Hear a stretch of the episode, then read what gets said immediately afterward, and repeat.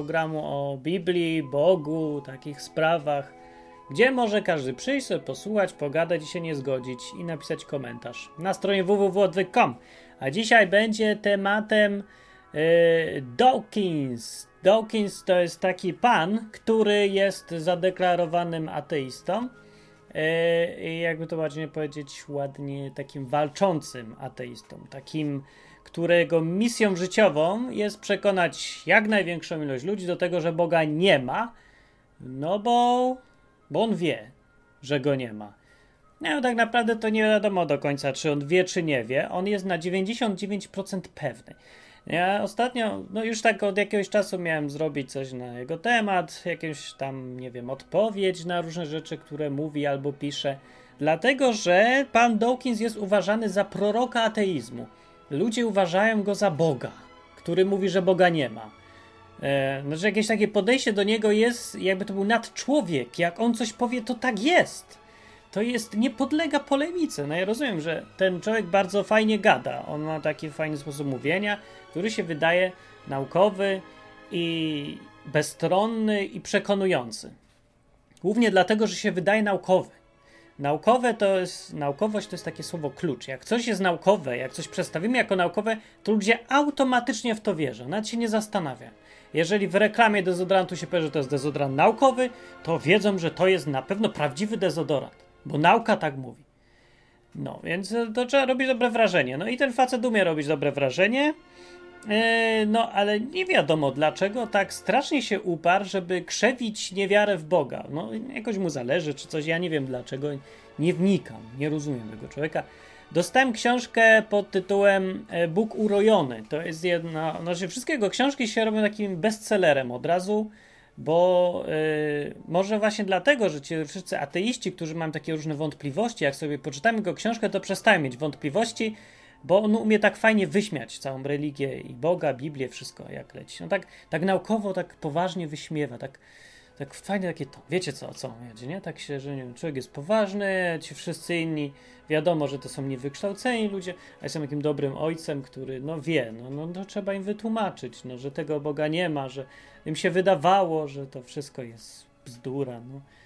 Tak, porządnie. No, znalazłem więc, e, oprócz tego, że dostałem książkę Bóg urojony, to jeszcze e, jakiś czas temu widziałem wywiad z Dawkinsem, który mi otworzył oczy jak spotki, takie miałem, to lewe mi prawie wyleciało przed chwilą, takie miałem oczy, bo w tym, pokażę wam, puszczę za chwilę fragment, z tego wideo wynika, że Dawkins no, nie wierzy w Boga, ale nie wierzy, że życie powstało przypadkiem. I to mnie zaskakuje, bo o, no ja tutaj toczę boję po, po tym, jak już, no, jak już ludzie mnie znają, niektórzy z tego, że jestem kreacjonistą i jestem bardzo dużym sceptykiem co do ewolucji, więc ludzie mi mówią, że hej, bo Dawkins powiedział to i tamto, chodź posłuchaj sobie Dawkinsa. Tak jakby po prostu ludzie przychodzą do mnie i mówią, że hej, przecież wszyscy wiedzą, że była ewolucja. A na pewno Bóg niczego nie stworzył, to bzdura w ogóle. Ja się go pytam o konkretne argumenty wtedy takiego gościa, a on mówi: poczytaj se Dawkinsa albo posłuchaj se Dawkinsa. Ja mówię: ty mi powiedz, to twoja opinia, a on mówi: nie, posłuchaj se Dawkinsa. Że, no, może właśnie więc dlatego go lubią, bo nie muszą sami się zastanawiać, szukać, myśleć, badać, tylko powiedzą: a poczytaj se Dawkinsa i wszystko jasne. No to ja odpowiadam im, a to poczytaj sobie Michaela Behe, czy jak on się, jak się wymawia jego nazwisko, B-E-H-E, nigdy nie wiedziałem jak się to nazywa, Behe? Bihi? Bihe? Behe? Może, nie wiem. Michael Behe napisał, przypomnę, książkę, dla tych, którzy nie wiedzą, to też warta przeczytania, jak już o tym mówię. E, Czarna skrzynka Darwina się nazywa, Darwin's Black Box. Taka dosyć niedawno napisana, parę lat temu, 10, nie? coś koło tego. E, gdzie przedstawia koncepcję, e, którą nazwał e, nieredukowalność złożona, tak? Nie. Mm, złożoność nieredukowalna, tak. Koncepcja jest bardzo prosta i jest, jak dla mnie, jednym z najmocniejszych argumentów przemawiających za tym, że życie na Ziemi zostało zaprojektowane. Czyli moja głowa, wszystko tak jak ta moja czapka została zaprojektowana. Koncepcja darwinizmu, powiem w skrócie, mówi, że organizmy żywe zmieniają się drobnymi kroczkami, tak najpierw cztery palce, trzy palce, nie wiem, trzy palce, cztery palce, pięć palców. Po kolei w każdym razie wszystko przebiega. Yy, no, więc jeżeli próbujemy sobie to wyobrazić w praktyce, bo to wszystko fajnie brzmi w teorii, ale w praktyce, weźmy tu jakiś obiekt. O, joystick. To jest, proszę pana, joystick. Yy, Kiedyś takich używano, dzisiaj już mniej w tą gra joystickami, ale kiedyś to było. To jest mechanizm, to jest układ. Yy, podobny do tego jak na przykład palec. Palec się też rusza, joystick się też rusza. Joystick jest bardzo prymitywny w porównaniu z organizmem. No ale weźmy sobie, że yy, w organizmie jest dużo rzeczy, które są takimi mechanizmami, które działają. Widać, że to jest zaprojektowane. Czy widać, że to jest zaprojektowane, to nie powstało przypadkiem. No ale jednocześnie ludzie twierdzą, że palec powstał przypadkiem, chociaż, bo ręka, ręka jest niewiarygodnie skomplikowanym mechanizmem. E, dużo bardziej joystick jest strasznie prymitywny przy tym, no ale mimo wszystko. Wiedzą, że to jest zaprojektowane, nie dziwią się, wiedzą, że to powstało przypadkiem i nikogo to w ogóle nie dziwi. Nie, spoko, no, normalne zupełnie. No dobra, ale jeżeli się zacznie analizować to trochę głębiej yy, i weźmiemy sobie jakiś system złożony, taki jak joystick, to zgodnie z założeniami teorii ewolucji, z darwinizmu klasycznego, yy, dojście od prostych czynników do takiego joysticka, czyli od kawałka plastiku leżącego sobie gdzieś śrubek, yy, do takiego złożonego joysticka musiało przebiegać drobnymi krokami i to nie, nie wszystko, bo każdy ten krok musiał być też jakimś działającym organizmem. Inaczej mówiąc, nie mogło być takiego okresu w czasie, kiedy yy, ten joystick był czymś, co w ogóle nie działa. Tak jak ta ręka nie mogła być po prostu kawałkiem zwisającego mięsa i tylko mi przeszkadzać. Po drodze musiała być funkcjonalna.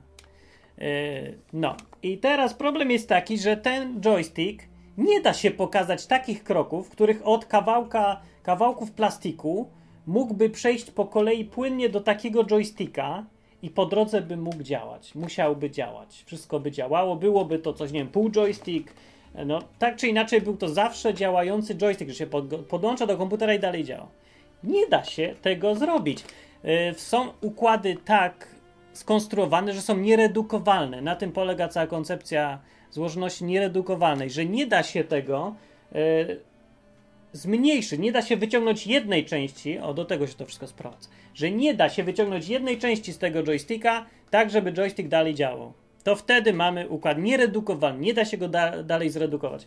I problem polega, teraz mówiąc już o y, teorii ewolucji, polega na tym, że moja ręka y, jest właściwie nieredukowalna już. Nie da się no, może jeszcze trochę tam, ale dobra, ręka to jest zły przykład. Ręka jest trochę redukowalna. Dałoby się tam wykazać jakieś kroki, jakby mogła przejść od płetwy, nie? Żeby się powoli palce wydłużały czy coś.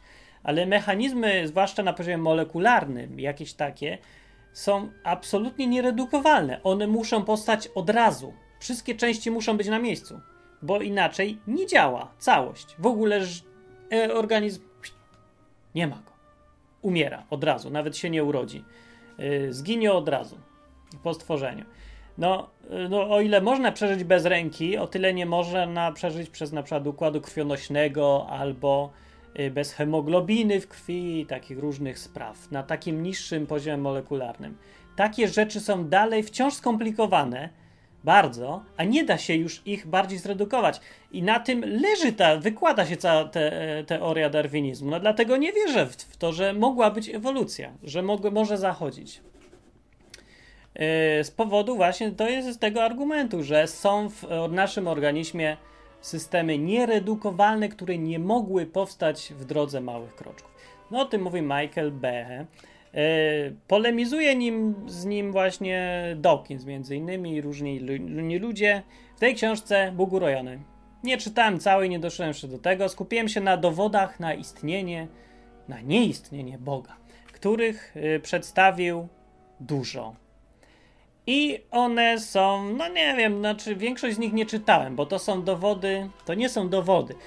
Dawkins zrobił coś takiego w książce, że wziął sobie listę różnych dowodów na istnienie Boga, po czym po kolei je obala. Większość z tych dowodów na istnienie Boga są dla mnie tak nieprzekonujące, że nawet nie ma sensu tego czytać, bo ja sam w nie nie wierzę. Nie? Że jakieś takie dziwne domniemania, teorie, zakładanie, że Bóg stworzy kamień, którego nie może podnieść, tego typu. Wiecie, takie filozofowanie, że no Bóg musi być, bo, bo coś tam, nie wiem, bo był wypadek i uratowało się jedno dziecko, więc wiadomo, że Bóg jest. No to, to nie jest dowód, znaczy to, mnie to nie przekonuje, tak powiem. No i Dawkins odpowiada na kupę takich dowodów. I ma rację, no to nie są przekonujące rzeczywiście dowody, ale zanim w ogóle przejdę do tego, bo chciałem tutaj parę przeczytać o tym, żeby mieć jakieś pojęcie, czego się spodziewać, jak się Dawkinsa czyta i czy to naprawdę jest e, przekonujące no, dla Was ta argumentacja na rzecz tego, że Boga nie ma. Więc spróbujemy przedstawić, co mówi Dawkins, jak mówi, a ja może powiem, dlaczego jakoś mnie to nie przekonuje. Ale najpierw chciałem Wam pokazać, yy, że Dawkins wcale nie jest. No, stara się być bardzo obiektywnym naukowcem i do takiego pozować, yy, któremu tak naprawdę wszystko jedno, czy Bóg jest, czy go nie ma, bo on chce poznać prawdę. A nauka ma go doprowadzić do prawdy. Ja mam identyczne podejście, że naprawdę yy, mi zależy na tym, żeby wiedzieć, jaka jest prawda. I naukę bardzo lubię, podejście naukowe, bo ono maksymalizuje szansę, że poznam prawdę. Też nie daje gwarancji, ale naprawdę maksymalizuje możliwości poznania człowieka, yy, co jest prawdą, a co nie. No i dlatego to nauka jest is my friend. No. Yy, więc Dawkins w tych miejscach, gdzie polemizuje z podejściem jakimś fanatycznym, takimi z ludźmi, którzy zakładają coś z góry, że no Bóg jest, bo musi być. Kropka. I mnie nie przekonasz. No to ma absolutną rację, ja się z nim zgadzam, pewnie, że tak. Bo no, to jest tak, jakby ktoś sobie bzdurał, że może skoczyć z dziesiątego piętra i w to wierzy. Człowiek mu pokazuje dowody, a on mówi, a co mi obchodzą dowody? Ja wiem, że mogę. Nie? Tak, to tak samo są ludzie, którzy mówią, a ja wiem, że Bóg jest. To nie jest dobre podejście, bo Yy, lepiej się upewnić, że to, w co wierzysz, to jest prawda, bo inaczej możesz się okazać, że wierzysz w głupoty. A jeżeli przypadkowo akurat wierzysz zupełnie w irracjonalny sposób w coś, co się okaże prawdą, nie? to się tak zdarza też często. E, no, to, no to jest ryzyko, ale miałeś fuksa, udało ci się, miałeś szczęście i dobrze, bo jeżeli to się okaże, że akurat w to, w co wierzysz, to jest prawda, no, bardzo dobrze, fajnie. Tylko, że y, po drodze to cię może i tak doprowadzić do paru innych rzeczy. Na przykład możesz spotkać pana Dawkinsa, który cię przekona swoimi racjonalnymi jakimiś argumentami, że w to, w co wierzysz, y, to, co wierzysz, jest nie oparte na niczym. To, to tak wierzysz, bo co tak wierzysz, ale to jest y, głupi sposób wierzenia. Bo nawet nie zastanawiasz się, czy to, w co wierzysz, jest prawdą, czy nie, tylko sobie wierzysz, bo dlaczego właściwie?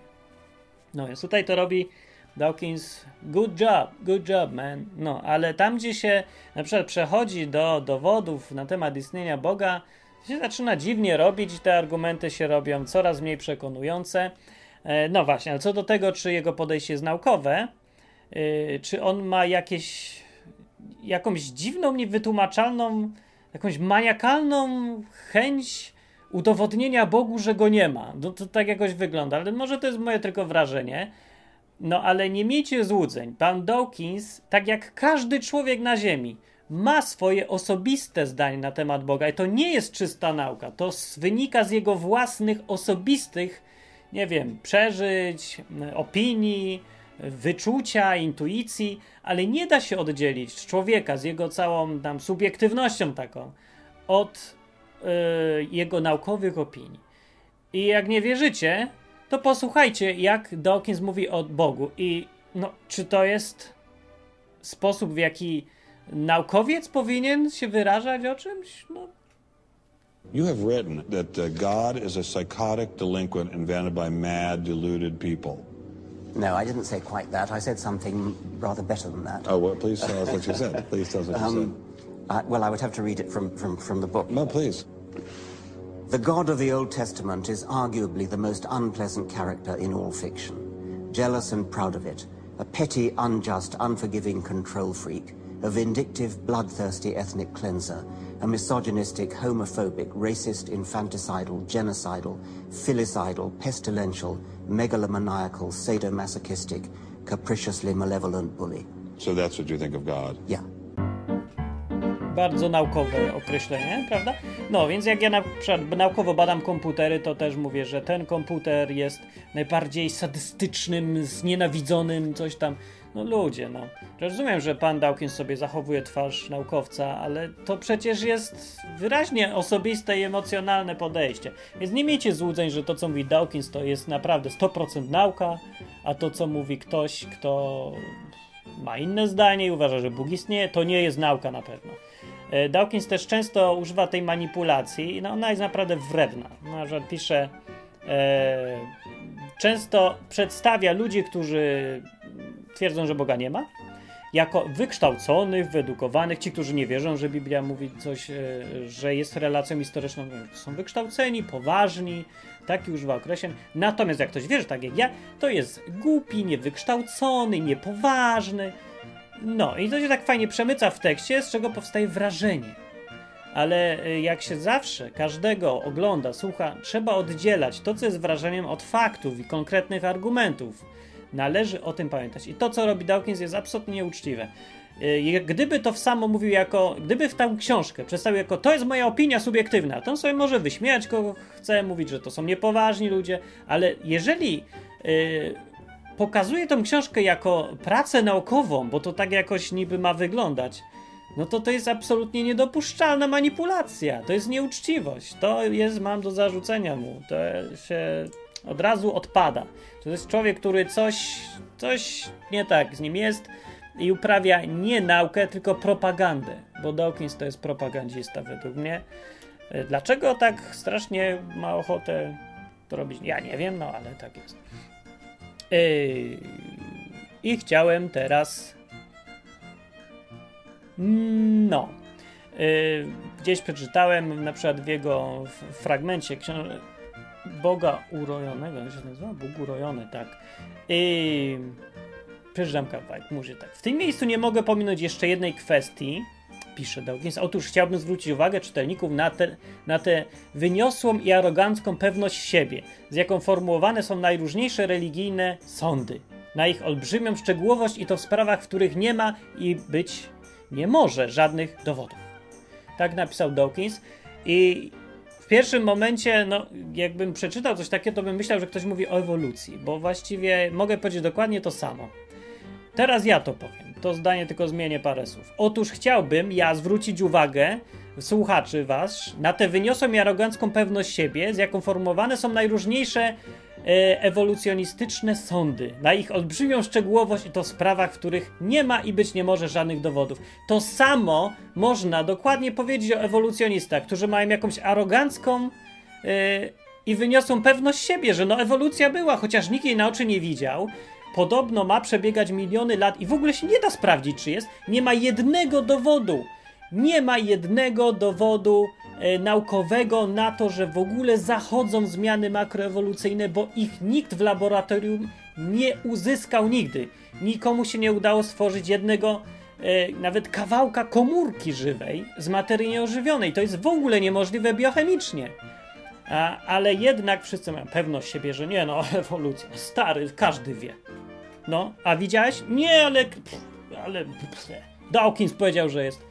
No, więc takie, takie dziwne podejście, że zauważa się e, pewność siebie i arogancję fanatyków religijnych. On ma oczywiście rację, ale nie zauważa tego, że ateistyczni ewolucjoniści mają jeszcze gorszą postawę, no. no mam taką samą właściwie, są jedni warci drugich, no. Więc ani w jednym wypadku, ani w drugim to nie jest obiektywna nauka. Więc nie miejcie złudzeń czytając Dawkinsa, że to jest obiektywny naukowiec. E, dalej on przechodzi do dowodów na e, mówiących o istnieniu albo nieistnieniu Boga. I wymienia pierwszy dowód z piękna, na który zwróciłem uwagę, dowód z piękna. Co to jest? No, według niego, ja się spodziewałem, że dowód z piękna to jest yy, te, taki argument, że Bóg jest. Dlaczego? Dlatego, że patrzy na drzewa, gwiazdy, rękę, prawda, siebie do lustra, żonę, kobietę, prawda.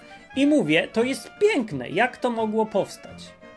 To jest mój dowód z piękna i to dla mnie to jest bardzo mocny, przekonujący argument. Jak mam wątpliwości, czasem jakieś tam łapały, czy to na pewno nie powstało przypadkiem, no to wystarczy popatrzeć z bliska, poznać trochę i poziom komplikacji tego, e, funkcjonalności i piękna przede wszystkim w tym wszystkim jest w stworzeniu. Jest w bardzo przekonującym argumentem na rzecz tego, że ktoś to zrobił, kto ma wyczucie piękna, bo przypadkowe rzeczy y, nie są zainteresowane tym, żeby coś było piękne, po prostu przypadkiem. Jak powstanie, tak jest. I piękno nie powstaje przypadkiem. Piękno wskazuje, że był projektant, który ma jeszcze do tego wyczucie piękna. To już jest nie tylko projekt, ale coś jeszcze więcej niż projekt. Dla mnie to jest argument.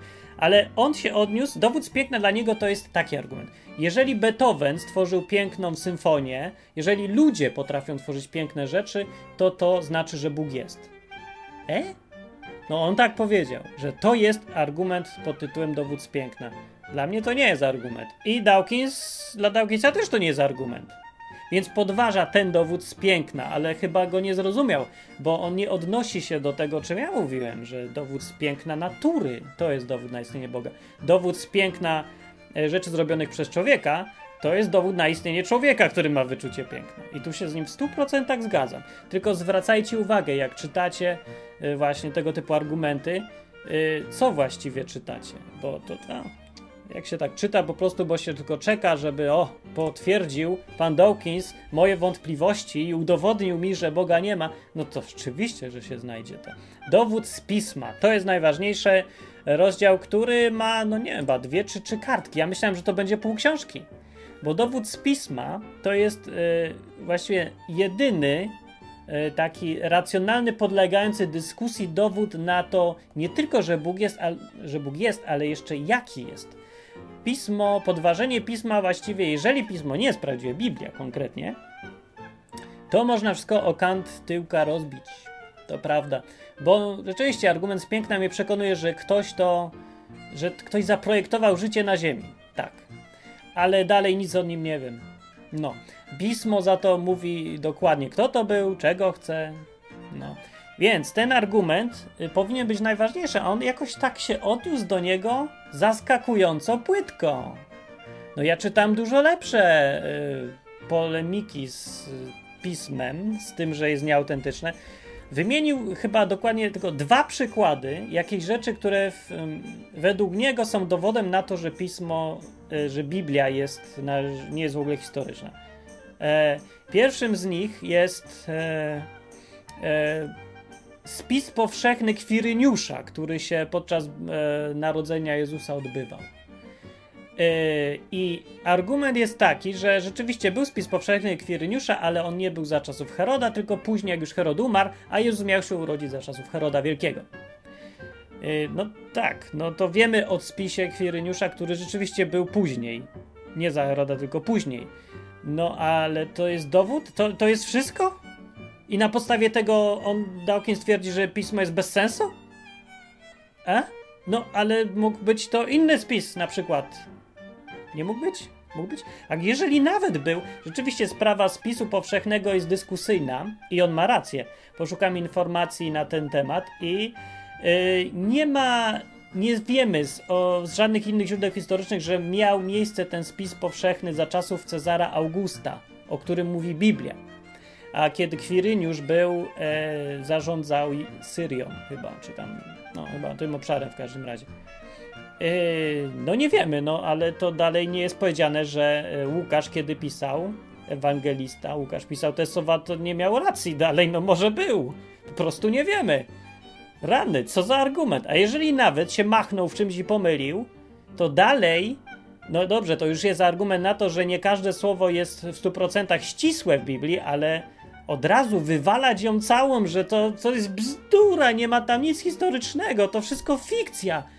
To jest, trzeba być nie wiem jak uprzedzonym. No panie Dawkins, hello!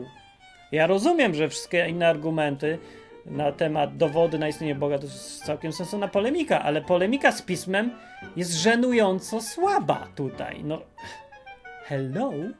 No tym bardziej, że y, kiedy już nawet samo wymienienie tego fragmentu potwierdza istnienie Cezara e, Augusta, Kwiryniusz jako namiestnika Syrii. O tym wszystkim wiemy, że tak było i to samo pisze Łukasz, więc wszystko się zgadza z historią. E, o Herodzie Wielkim jest mowa. Rzeczywiście, to wszystko miało miejsce. E, był Herod Wielki, był Kwiryniusz, był August, był Tyberiusz potem. I to wszystko jest w Ewangelii Łukasza. I to jakoś olewa. No tak, to tu się zgadza historycznie, oczywiście, dobra, w 98% Ewangelia Łukasza się zgadza z historią, ale te 2% ją zupełnie skazują na śmietnik. Nie, no to, to nie można wierzyć pismu. E, no i mówcie mi, że Dawkins nie jest uprzedzony i że patrzy wybiórczo i selektywnie na pismo. No, takiej selektywności to ja u kobiety nawet nie widziałem. No rozumiem, kobiety mają selektywną pamięć na przykład, że coś tam, no zapamięta sobie, że dwa lata temu nie wpuściłem ją w drzwiach, a zapomni o tym, że na przykład przez pół roku stałem w szpitalu przy jej łóżku i ją tam, czy coś, no. Rozumiem, to, to jest tego typu selektywna, wybiórcza pamięć. Jeżeli się szuka tylko rzeczy, które mi się nie podobają, ale no to nie jest w ogóle podejście naukowe, to nawet nie jest podejście uczciwe. Jeżeli się naprawdę uczciwie podchodzi do pisma, to trzeba stwierdzić, że ono ma niewiarygodnie mocne umocowanie historyczne. Te Ewangelie, które są w Biblii. No, wymieniają wszystkie te miejsca i postacie historyczne, e, znamy z innych źródeł. One są potwierdzone bez cienia wątpliwości. No. No więc dziwne. Yy, no, ale pisze tak Dawkins w rozdziale dowód pisma na przykład, począwszy od XIX wieku, wykształceni teologowie uznają istnienie poważnych dowodów poważnych na to, że Ewangelie nie są wiarygodnym zapisem historycznych zdarzeń zachodzących w realnym świecie. I tego typu argumentacja jest przez całą książkę. Nie ma jednego nazwiska. Co to są za y, wykształceni teologowie? A co, są niewykształceni teologowie? Widział ktoś kiedyś niewykształconego teologa? Co to w ogóle za jakieś pojęcie? To może ja jestem niewykształcony teolog, ale ja nie jestem teolog. Żeby być teologiem, trzeba być wykształconym, nie? Chyba. No. I cały czas, y, nie, nie mówiąc żadnego argumentu, yy, cały czas ma się wrażenie, że on mówi naukowo o czymś, że to ma rangę dowodu. No, przecież nie powiedział nic z tym zdaniem, ale powiedział, że wykształceni teologowie uznają istnienie do poważnych dowodów. Jakich? Że Ewangelii nie są wiarygodnym zapisem historycznych zdarzeń? Dlaczego? Wszystkie powstawały, dalej pisze, nie no, trochę tam wymienia, wszystkie powstawały długo po śmierci Jezusa, to jest nieprawda autentyczna. Nawet po pismach Pawła, który zresztą praktycznie nie wspomina o żadnych faktach z życia Chrystusa, przywoływanych w Nowym Testamencie, to też jest nieprawda. Wspomina o wieczerzy pańskiej na przykład, no.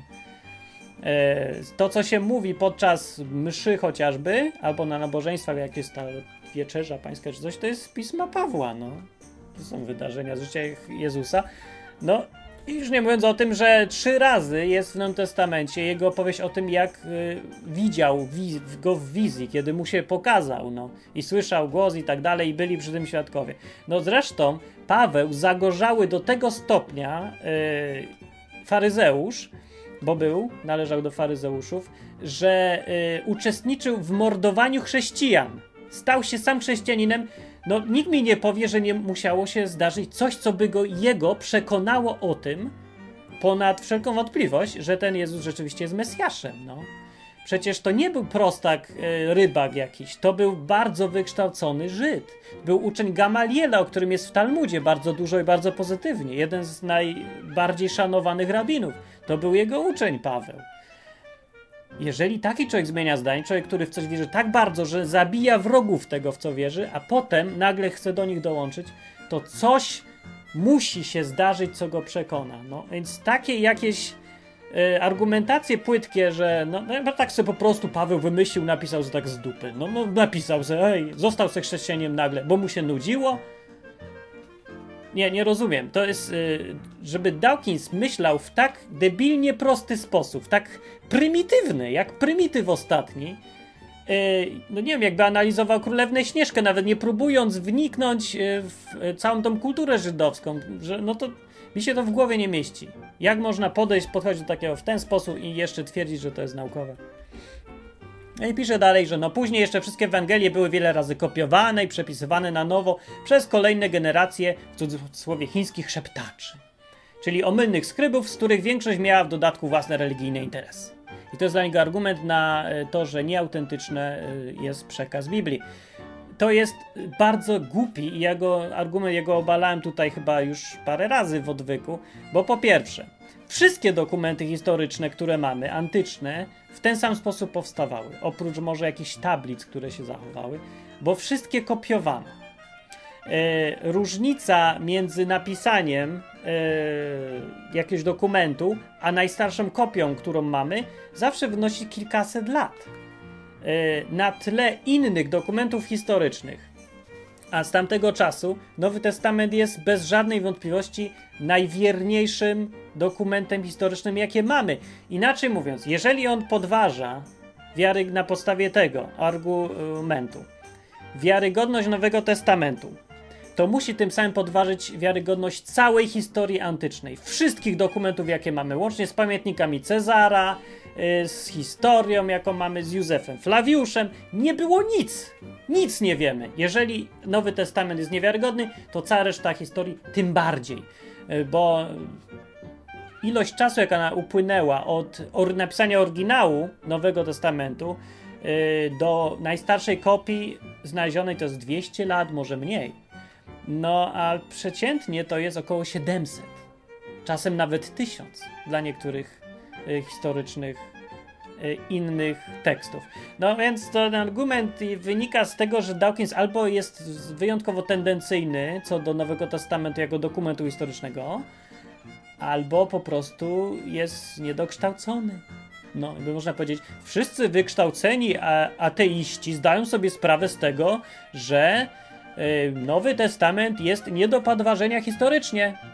No, chyba że pan Dawkins, który się nie dokształcił najwyraźniej, bo nie zdaje sobie sprawy z faktów paru historycznych. No, więc nie wiem.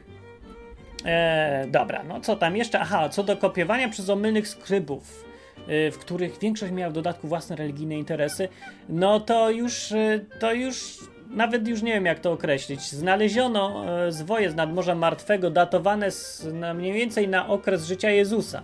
Starego Testamentu zawierają wielkie, obszerne fragmenty.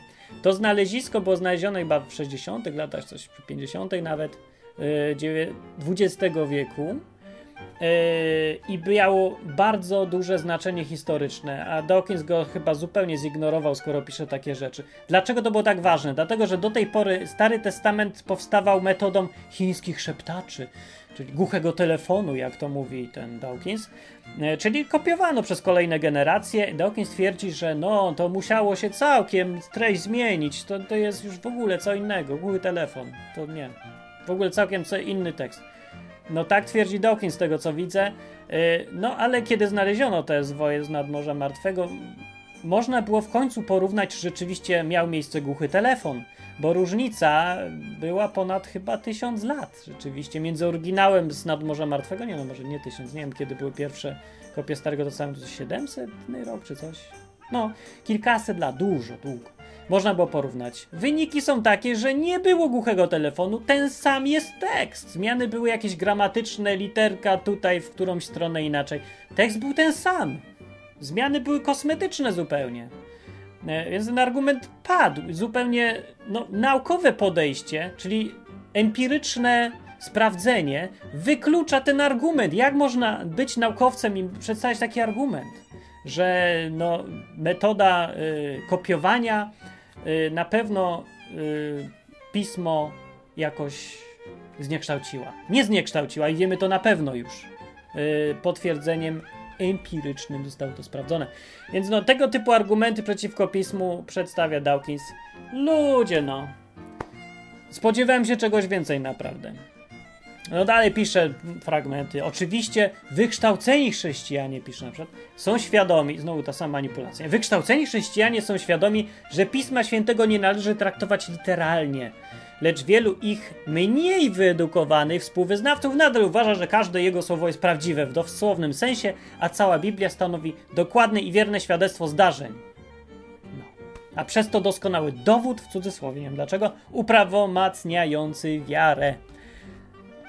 No, manipulacja lekka. Aż nasuwa się pytanie, mówi Dawkins, czy ci ludzie nigdy nie czytają księgi, którą, jak sami wierzą, stanowi sama, samą prawdę? O, ja się w sumie zastanawiam nad tym samym czasami. E, jak można, niż mówi mistrz ateizmu, jak można nie dostrzec tych rzucających się w oczy niekonsekwencji? I tutaj Czekam aż wymieni, bo dalej nie wiem, które mu się rzucają tak w oczy. Czy można nie zwrócić uwagi na to, że Mateusz, wywodząc pochodzenie Jezusa z rodu Dawidowego, dojczył się 28 pokoleń, Łukasz natomiast 41? I tutaj mi ręce opadły. Oczywiście, że nie można, ale jak to jest dla niego argument na te nieścisłości, no to matko, o czym on gada? Ten człowiek nie wie, o czym mówi. Nie ma pojęcia bladego o kulturze żydowskiej z tamtych czasów. No, po pierwsze, jeden rodowód jest e, to rodowód od Marii, a drugi jest rodowodem od Józefa. Stąd się biorą te różnice i to, że nie, jest, nie mają wspólnych tych samych imion ci ludzie. Tak wtedy robiono do, do rodowody. No, może to kiedyś zrobię osobny odcinek na ten temat, bo to naprawdę dużo gadania. Ale wyjaśnienie tego, nawet bez paru godzin czytania o tym, bo to naprawdę jest kwestia paru godzin, żeby się dowiedzieć, dlaczego są dwa rodowody, dlaczego są między nimi takie dziury, yy, dlaczego się różnią ilościami pokoleń. Parę godzin czytania i wiesz, i, i jest bardzo przekonujące, zupełnie rozsądne wyjaśnienie. Nawet bez tego wystarczy pomyśleć logicznie. Czy tamci ludzie w tamtych czasach, kiedy chrześcijaństwo było cały czas pod ostrzałem, miało samych przeciwników wszędzie, czy pisaliby tak, w tak oczywisty sposób sprzeczne ze sobą rzeczy, czy ci ludzie, którzy dobierali tę Ewangelię, nie wywaliliby po prostu tych rodowodów jako zbyt, w zbyt oczywisty sposób rażąco niespójne? Czy nie wyrzuciliby albo całych Ewangelii, albo by nie wycięli po prostu tych y, rodowodów? Ci ludzie, którzy zbierali y, Ewangelię w jedną Biblię, gdyby one nie były sensowne. Więc wystarczy pomyśleć, ludzie naprawdę nie są aż tak kompletnymi kretynami, żeby, yy, no, zakładając, że nie wiem, tworząc religię i wymyślając sobie tekst. No bo Dawkins uważa, że to chyba wszystko oszustwo było, cała Biblia. Nie? To czy gdyby, gdybyś ty wymyślał oszustwo, to pisałbyś tak kompletnie, ewidentnie sprzeczne ze sobą dwa y, rodowody? i umieszczał potem jeszcze w jednej Biblii, żeby wszyscy mogli sprawdzić, że jesteś kompletnym idiotą i nie potrafisz nawet oszukać porządnie i wymyśleć e, oszustwa w ten sposób, żeby wyglądało na wiarygodne. No, nie mieści mi się to w głowie, jak można zarzucać komuś coś tak absurdalnego, no. Więc jeżeli są takie rodowody i były akceptowane powszechnie w tamtych czasach, to znaczy, że musiały być sensowne w tamtych czasach, nie? To jest naprawdę jedyne logiczne wytłumaczenie, inaczej by się nie znalazły tam po prostu. No, ludzie mówią, że y, jakoś tendencyjnie dobierano Ewangelię, ci co składali w jeden kanon, to jakoś tak, nie wiem, to podejrzany Dlaczego akurat te Ewangelie, a nie inne? No, ten sam argument, jeżeli rzeczywiście dobierali je ten, tendencyjnie, można go użyć tego samego argumentu do wykazania, że widocznie te rodowody, te sprzeczności nie były sprzecznościami, skoro je umieścili w jednej księdze, po prostu by wyrzucili jedną z tych Ewangelii, byłyby trzy, gdyby to był problem, nie? Logiczne czy nie? Bo jakoś Dawkins tego nie widzi i używa tego jako argumentu. Ludzie! Naprawdę profesor nie miał czasu, żeby trzy godziny przeczytać trochę na temat rodowodów, zanim użył takiego argumentu? jako dowód jeszcze na to, że Biblia nie ma sensu, to jest dowód na to, że Biblia ma, jest historyczną księgą, bo ona ma sens tylko wtedy, kiedy się umieści w tamtych czasach historycznych i tamtej kulturze. Bo rzeczywiście nie ma sensu, gdyby ją napisano dziś. Tak, to by nie było sensu, bo dziś się tak nie pisze rodowodów. I zresztą nie byłoby jasne dzisiaj, że jeden rodowód jest od Marii, drugi jest od Józefa. W tamtych czasach to było jasne. Więc no, więc no mówię, no, no, no, no to, to co tam mam jeszcze powiedzieć Dawkinsie? No na tym by wypadało skończyć, tym bardziej, że o, 40 minut i życie ten odcinek. Więc tak czy inaczej te argumenty są tragicznie słabe. Jak chcecie argumenty, to ja wam mogę dać lepsze argumenty. Napiszę książkę Bugurojony 2, której podam dużo lepsze argumenty nas i wykażę sprzeczności w Biblii. No, Dawkins e, nie pisze sam tych argumentów, on odnosi się do książek innych ludzi, więc on tam daje odnośnik do innych książek innych ludzi. No dobra, no mogę pogadać o książkach innych ludzi i argumentach innych ludzi, no ale chciałem gadać o Dawkinsie, a on sam z siebie to są dla niego dowody. No nie wiem, piszę sobie, no, żeby już skończyć ten temat. Nikt nie wie, kim byli czterej ewangeliści, powiada ale prawie na pewno żaden z nich nie spotkał Chrystusa. Skąd on to wie? Wizję miał objawienie? Why? Większość tego, co napisali, nie jest w najmniejszym nawet stopniu próbą przedstawienia wydarzeń historycznych. lecz przeróbką odpowiednich wątków starotestamentowych. E, ewangeliści bowiem głęboko wierzyli, że żywot Jezusa jest spełnieniem proroctwa Starego Testamentu. Tak? A dlaczego w to wierzyli? Na przykład. Gdzie tu jakaś logika dalej w tym rozumowaniu? Skąd im się wzięła ta wiara, skoro oni byli wszyscy Żydami, prostymi ludźmi, wszyscy dookoła nich wierzyli w to, że Mesjasz przyjdzie dużo później. Wcześniej przed nimi było paru ludzi, którzy się podawali za Mesjaszów. Dlaczego tamci nie przetrwali, a ten jeden Jeszua zrobił taką aż karierę? Dlaczego ludzie się dawali zabić tylko za tego Jezusa, który ponoć zmartwychwstał? Dawali się zabić za to, że widzieli go, że żyje, twierdzili, że żyje. Ludzie masowo dawali się za to zabić. Wcześniej było dużo kandydatów, powtarzam, na Mesjaszów. Za nich się nie dawali zabić, jak on już umarł. Umarł? No trudno. Pomyliliśmy się, nie był Mesjaszem. Z Jezusem tylko było inaczej. Yy, I ta różnica musiała być kolosalna, skoro aż tak płynęła na świat. No, nie można po prostu zignorować tego przy analizie tego, czy pismo ma sens, czy nie. No, Dawkins to po prostu ignoruje. Dla niego to jest. Nie podoba mi się, to jest nieprawdziwy koniec. Nie chce mi się badać dalej. Nie będę czytał genealogii żydowskiej, jak się robiło rodowody. Co mnie to obchodzi? Ja wiem, że to jest bzdura, nie? I to jest podejście naukowca. Dawkins. Eee, no i co mówi? Aha, że. Hmm, że no. Większość tego, co napisali, nie jest w najmniejszym stopniu próbą przedstawienia wydarzeń historycznych. Łukasz w trzecim rozdziale tak zaczyna relację. W roku, roku 15 panowania cesarza Tyberiusza, gdy Poncjusz Piłat był starostą judzkim, w tym tłumaczeniu jest, prokuratorem judzkim, a Herod tetrarchą galilejskim, a Filip brat jego tetrarchą i turejskim i krainy trachonickiej, a Lizazja, Lizaniasz tetrarchą abilejskim, że coś tam działa, a Kajfasz był najwyższym kapłanem. Gdzie tu jakaś historyczność? Ja nie widzę. Nie, to rzeczywiście widać wyraźnie, że to zbiór legend, nie? Jak się czyta e, bajkę o królewnie Śnieżce, to tam też napisane.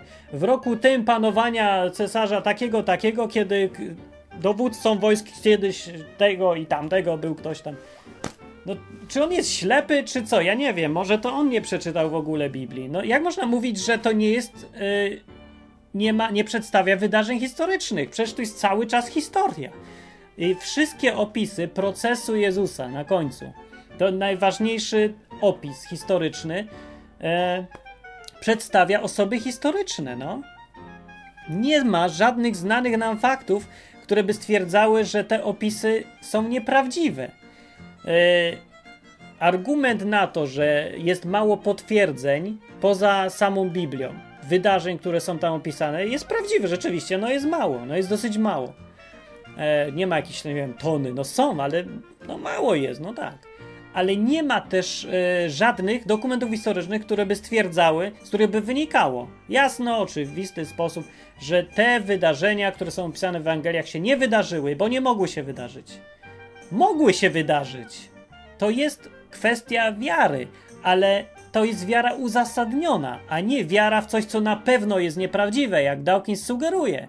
Bzdury gada po prostu. Chłopak nie przeczytał tego, co powinien. Ich się zajmuje biologią. Jeżeli jak gada o piśmie, no naprawdę pismo jest jedynym, na czym ja się koncentruję, kiedy tutaj gadam o Bogu. To jest dla mnie jedyne naprawdę wiarygodne źródło informacji o Bogu. No mnie nie obchodzi, co mówią kościoły.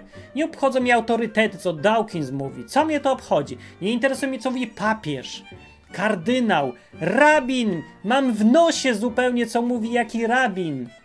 Nie interesuje mnie to jako coś, co jest y, wiarygodną informacją o Bogu. Interesuje mnie to jako jego osobiste przeżycia, jego osobista opinia. Y, albo Dawkinsa opinia osobista też mnie interesuje. Ale jako źródło informacji o Bogu, jedyne wiarygodne, podstawą, fundamentem jest tylko Pismo. Nowy Testament i Stary Testament, Nowe Przymierze, Stare Przymierze.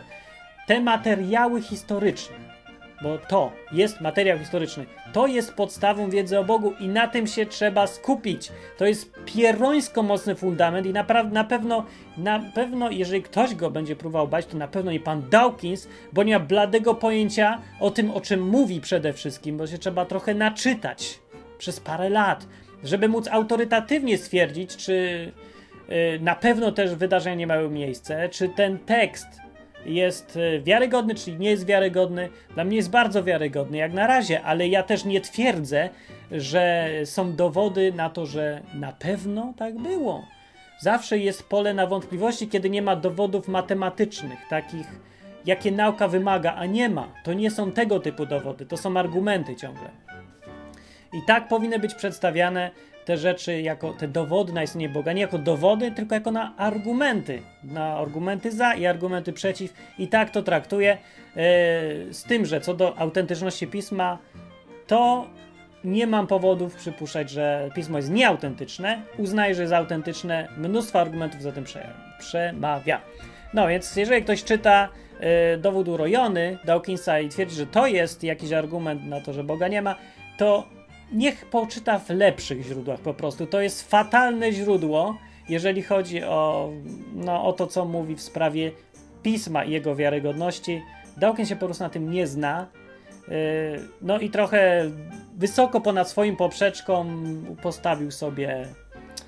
No, po prostu trzeba dużo więcej się naczytać na, na temat pisma, żeby móc zacząć gadać o tym, że ono ma problemy, jakieś nieścisłości, albo że no, nie ma sensu, jeżeli chodzi o historyczny kontekst. No, to tego się nie da zrobić. E, no, no dobra, nic więcej nie powiem. E, na koniec tylko jeszcze o dziwnym założeniu e, Dawkinsa. Pisze w jednym rozdziale zakład Pascala, odnosi się do zakładu Pascala. To jest słynne takie stwierdzenie Pascala, z którego jest znany chyba najbardziej. Zakład Pascal polega na tym, że, mówi Pascal, lepiej wierzyć w Boga, yy, bo jeżeli on istnieje, to otwiera się przed nami szansa na życie wieczne. A jeżeli nie, to i tak nic nie tracimy. Co za różnica? Nic, jak go nie ma, się okaże. Co straciliśmy? Nic. Bodaj nic nie ma. Nie? Z drugiej strony, jeżeli teraz nie wierzymy, że jest Bóg, to w przypadku, kiedy się okaże, że istnieje, skazujemy się na wieczne potępienie. A jeżeli się okaże, że nie istnieje, no to, to też bez znaczenia. Więc w obu przypadkach, jakby nie analizując, y, rozsądnie myślący człowiek powinien wierzyć w Boga, bo mu się to po prostu opłaca. No, tak mówi Pascal, tak przebiega rozumowanie pod tytułem Zakład Pascala i jest, jak dla mnie, no, logika jest niepodważalna tego rzeczywiście, z punktu widzenia racjonalnego takiego podejścia, opłaca się wierzyć w Boga. No, bo jak y, się okaże, że go nie ma, to i tak nic nie stracisz, ale możesz zyskać. Yy, Dawkins mówi tak, no, argumentacja taka jest, jak sądzę, dosyć osobliwa. Mówi Dawkins. Wszak wiara nie jest czymś, o czym można swobodnie decydować, jak to ma miejsce w polityce, a przynajmniej na pewno nie wynika z aktu woli. No więc Dawkins ma 100% yy, braku racji tutaj. Myli się w 100%. Wiara jest dokładnie aktem woli. Yy, jest czymś, co wynika z decyzji.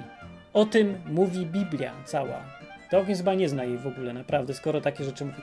Od początku samego istnienia świata wolna wola człowieka jest czymś, co jest najważniejsze. Wiara nie jest czymś zdeterminowanym od góry. Każdy człowiek ma decyzję własną do podjęcia, świadomą. To jest ta wiara z Biblii. Jeżeli Dawkins polemizuje z jakąś tam wiarą, to najwyraźniej to robi, to nie z tą z Biblii on w ogóle chyba nie polemizuje z chrześcijaństwem z Biblii, tylko z chrześcijaństwem, które on zna, z tym amerykańskim, no, no które jest trochę no, i ma problem, problematyczne jest, nie? To powiedzmy. No ale nie z tym z Biblii. Wiara jest kwestią decyzji i jest kwestią wyboru, więc zakład Pascala ma absolutnie rację bytu tutaj. Yy, po prostu decyduje się, wierzę w Boga. Deklarujesz się i mówisz to głośno. Na tym polega właściwie no, to, co powinniśmy robić. No do tego, to jest ten ostateczny moment, do którego cały Nowy Testament zmierza, żeby w końcu podjąć decyzję z własnej woli. Nie uczuciami, nie czekać, aż tam spadnie nam dar wiary czy coś, tylko podjąć decyzję z własnej woli, czy ja chcę uznać tego Jezusa za Boga, mojego jeszcze do tego osobistego, nie tylko, że w ogóle jest Boga, jeszcze to jest mój. Czy nie? I to jest decyzja twoja suwerenna. No tak mówi Biblia, tak to pokazuje. Yy, jest nawet zdanie dokładnie napisane: Jeżeli ustami swoimi wyznasz, że Jezus jest Panem, to będziesz zbawiony. No. A, albo Jezus sam powiedział, że na podstawie Twoich słów będziesz usprawiedliwiony albo potępiony. No, słowa się mówi aktem woli, a niczym innym naprawdę. mówisz swoje słowa i na podstawie tego, co powiedziałeś, czyli co się zadeklarowałeś, czyli z woli twojej yy, się okaże, gdzie potem trafisz. No więc to jest naprawdę akt woli. Dawkins się zupełnie myli albo po prostu tego, no może po prostu tego nie rozumie. Yy, I tyle. Na koniec yy, fragment wywiadu, już był początek tego wywiadu, fragment wywiadu, w którym Dawkins twierdzi, że no, bo mówi, że nie wierzy, że życie mogło powstać spontanicznie, czyli nie wierzy w abiogenezę. No właśnie, to jest ciekawe, bo no, dużo ludzi polemizuje, mówi, że hej, poczytaj Darwin, nie Darwina, tylko Dawkinsa, albo posłuchaj, bo on ci powie wszystko o tym, że życie powstało przypadkiem i że wyewoluowało. Tymczasem się okazuje, że Dawkins sam w to nie wierzy, że życie powstało przypadkiem. Nikt w to nie wierzy. Jeżeli nawet sam Dawkins, prorok ateizmu, nie wierzy w to, że życie mogło powstać przypadkiem, e, jako biolog, no, zna się na tyle na biochemii, żeby wiedzieć, że to jest absurd. Nikt w to nie wierzy. Nikt. Nikt, kto zna się chociaż trochę na mechanizmach e, biochemicznych, nie wierzy, że życie może powstać spontanicznie, przypadkiem. Taka różnorodność. Komórka jest niewiarygodnie skomplikowana, takie rzeczy nie powstaną przypadkiem, a na tak niskim poziomie już no, nie da się tak ogólnie powiedzieć, że jakoś to powstało, trzeba pokazać mechanizmy i nie istnieją żadne takie mechanizmy, które mogłyby doprowadzić do powstania z materii nieożywionej życia na Ziemi. I Dawkins to rozumie, przynajmniej to jedno, Bogu dzięki, i mówi, że nie wierzy, że powstało przypadkiem, ale jego wytłumaczenie, jak w takim razie powstało życie, jest co najmniej dziwne zaskakujące jest, jak powstało życie według pana Dawkinsa. Na koniec wam, już chyba bez komentarza, yy, prezentuję właśnie. Yy, jeżeli dalej po tym uważacie, że jego wytłumaczenie powstania życia jest bardziej wiarygodne niż yy, wytłumaczenie no takie, że stwórca stworzył, Bóg stworzył, no to okej, okay. no każdy ma swoje zdanie rzeczywiście. Jak dla mnie to nie jest wiarygodne. Tak czy inaczej, w obu przypadkach, czy życie stworzył e, stwórca, Bóg, czy też powstał sposób, który, o którym za chwilę Dawkins powie, to pozostaje kwestią wiary, argumentów, czegoś, co cię bardziej przekonuje, e, a nie dowodów naukowych. Nie ma już w tym momencie, w tym temacie e, nic naukowego. To nie ma nic wspólnego już z nauką, to już jest tylko Twoja osobista opinia a argumenty, które cię przekonują, te sobie wybierz. No. To był odwyk yy, i na pożegnanie pana Dawkinsa w wywiadzie pokazuje. Do następnego razu. Martin Chowicz.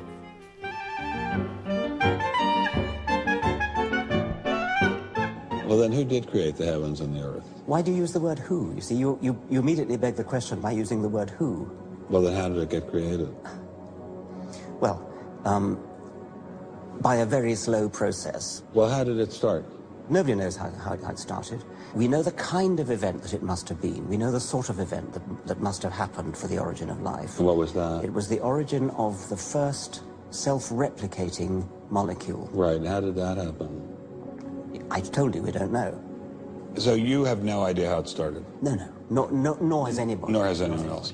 What do you think is the possibility that there, that intelligent design might turn out to be uh, the answer to some issues in uh, genetics or in, well, in, evolution?